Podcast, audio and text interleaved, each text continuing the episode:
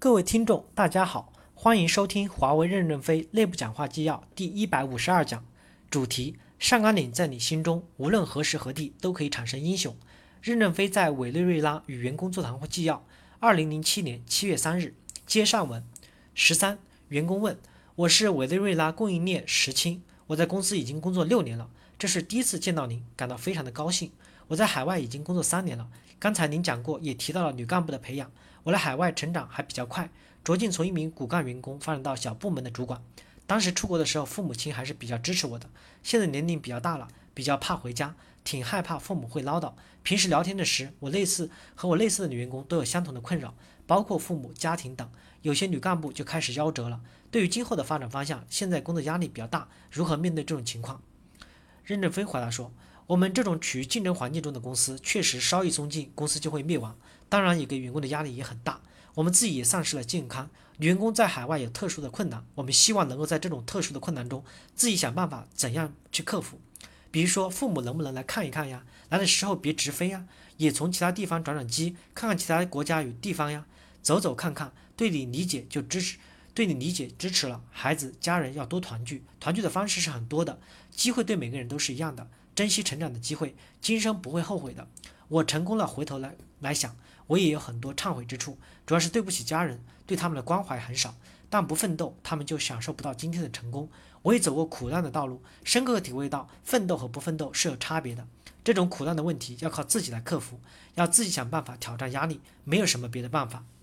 14终端公司姚一海员工问，任总好，我是终端公司的姚一海。05年到拉美的时候，公司给我们的定位是宣传队。现在经过2年的发展，终端壮大起来了，但随即遇到了一个瓶颈，就是品牌的问题。刚过来的时候，我们卖超低端产品都是卖给山上的穷人的，现在也在往中高端发展，品牌问题就显现出来了。任总回答说，我们要坚持放弃品牌的路线不能动摇，我们不能昨天放弃了品牌，今天转过来也要做品牌，这是人不人鬼不鬼的。今天终端赚的钱，赚的就是广告费，赚的就是渠道费。其实我们就是把广告费砍掉了，把渠道费砍掉了，然后我们就有点利润。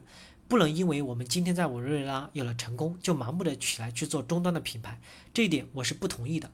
因为我们要做品牌，每年的付出的钱是巨大的，做品牌不是很简单的。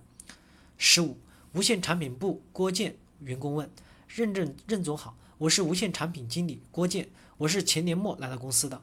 从去年到现在，我们无线销售已经达到1亿多千万美金，从业绩来讲还是不错的，但现在产生一个困惑，我想问一下公司对整个产品形象部门的定位问题。从公司的整个发展来看，我觉得 MKTG 慢慢往高端品牌走，产品行销主要工作关注从销售前的项目拓展一直到项目交付所有的问题，尤其在海外。任正非回答说， MKTG 更多关注的是解决方案，从客户的需求来牵引公司的发展。你更多的是关注怎么把我们的东西卖出去，解决方案不一定就是高端技术方向问题啊。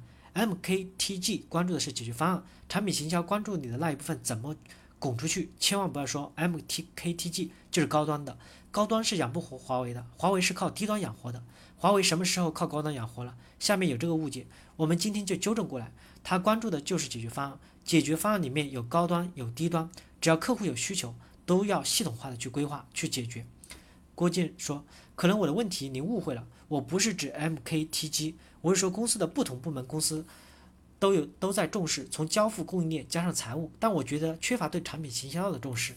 任正非回答说，那你这个部门可以撤掉吗？你认为不应该撤掉，那就是很重要的。若我们在那个方面有问题，你写一篇文章指名道姓的进行批评，不要怕，你敢不敢？你都不敢指名道姓的进行批判，你哪一天能成为将军啊？我不能草率的解决问题，你把问题写出来，大家都正视问题来讨论解决，也可以去辩论，在管理优化报上辩论就正确了嘛。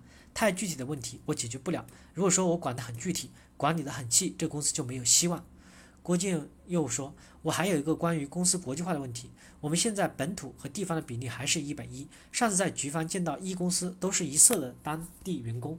任正非回答说，这就是我们的财务、计划、预算系统的要进步，这一系统不进步起来，我们就不能对外及员工授权，永远是自己打天下，就永远难以国际化。16安杰信周训全员工问，任总好，我是安杰信的市场人员，我的问题比较简单，就是我来到委内瑞拉被问的最多的问题就是安洁性是干啥的？安洁性和瓦 Y 是什么关系？任正非回答说：“你们出了问题，不是名字的问题，关键在于你的产品能不能适销对路。沼气是中国发明的，爱立信用沼气发电解决农村基站的供电问题，做得比华为好。安洁性的问题不是名字的问题，是方针路线的问题。安洁性可以不直销，可以以华为的名义销，但在代表处有一小块不能解决名字问题了。安洁性是否要覆盖全球的销售体系，可以讨论。”感谢大家的收听。